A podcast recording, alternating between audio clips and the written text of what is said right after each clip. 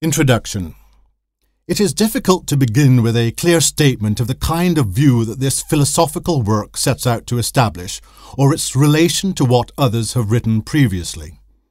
Philosophy, that is, the use of reason and argument in seeking truth and knowledge, aims at a universality which comprises particulars, but which cannot be expressed fully until each of the particulars has been concluded, thereby providing the universality desired.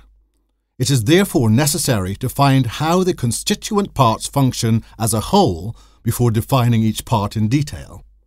The sequence of chapters is, to a degree, quasi autobiographical, in that the order of the chapters presented here and the knowledge gathered from them are loosely based on how I came to this spiritual event. In the years previous to the event, I had sought to find explanations for what seemed to me to be gaps in the history and development of mankind, the way that traditional ideas on this had not been questioned before. In addition to academic study in science, religions, philosophy, and history, I visited many ancient sites, as the book will show. It seems now that the information gathered over these fifteen years or so assisted greatly in, or perhaps was essential for, opening the mind to new perspectives that perhaps in turn allowed this profound and enlightening experience to happen to me. It is my hope that this book will provide a new perspective on our world history and spirituality and initiate a change in how we approach the whole matter of life and living. Many readers will agree that all is not well with the world as we know it today. There are global conflicts as a consequence of imposed borders that cut across tribal lands and cultures of antiquity by colonialists of the last few centuries. There is evidence of this in all the regions of the world, but predominantly within Africa, and most recently in relation to the Kurds of the Middle East. We find brother fighting brother for land bestowed on us all, and if religion is not offered as the root cause, it is used as an excuse for ulterior motives, predominantly economic and financial gain. These are among the many negatives in our superficial and material world that plague and distract us from the true essence of life, a complete knowledge of the self. More importantly, our souls, hearts, and minds are not in the most contented of states. While some of us are able to function at a purely automatic and intuitive level, there are many who desire a better and fuller understanding of themselves, of who they are and why. Indeed, there are many individuals who do sense something greater, but have difficulty in identifying the starting point where they can begin to penetrate through the mysteries of life. There are many like myself who are not content with blind religious faith on one hand, or partial scientific explanation on the other, and are compelled to get to some truth.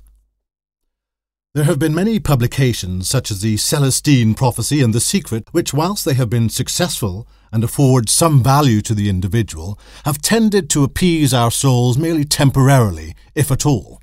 Much like diet plans, they are employed for a short period until the next fad comes along. My text will, to some degree, delve into similar matters of the spirit as they do. However, my aim is to provide substance and foundation food for thought on why we are driven to such activity and introspection in order to achieve a contentedness and a peace within the soul that can be of greater depth and permanency. We will seek to severely question and deconstruct our traditional understandings, ideas, and knowledge of the history of mankind instilled in us over centuries and to reassemble it using alternate theories on the evolution and development of man and our civilization in a way that produces a more complete and accurate perspective. It is only with this wider knowledge that we can truly progress as individuals and as a world population with a global consciousness. Today, there is reason for optimism that this can indeed be achieved, as is evidenced by the Green Movement, which shows that across the countries of the world a conscientious and united momentum for change can be created. Having studied and travelled extensively over some fifteen years, my reasoning and conclusions were not reached with a gullible mind, and nor do I expect the listener to react to the book in such a way. Rather, the intention of this book is to be simple, straightforward, and succinct. I have tried to base my assertions on fact, provide evidence, and to use as relevant references as possible.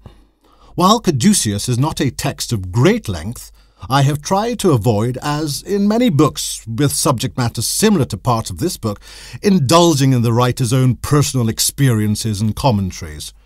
Here we concentrate on facts and references with the sources cited so that the listener may investigate whatever their matter of interest in as great a detail as he or she so wishes.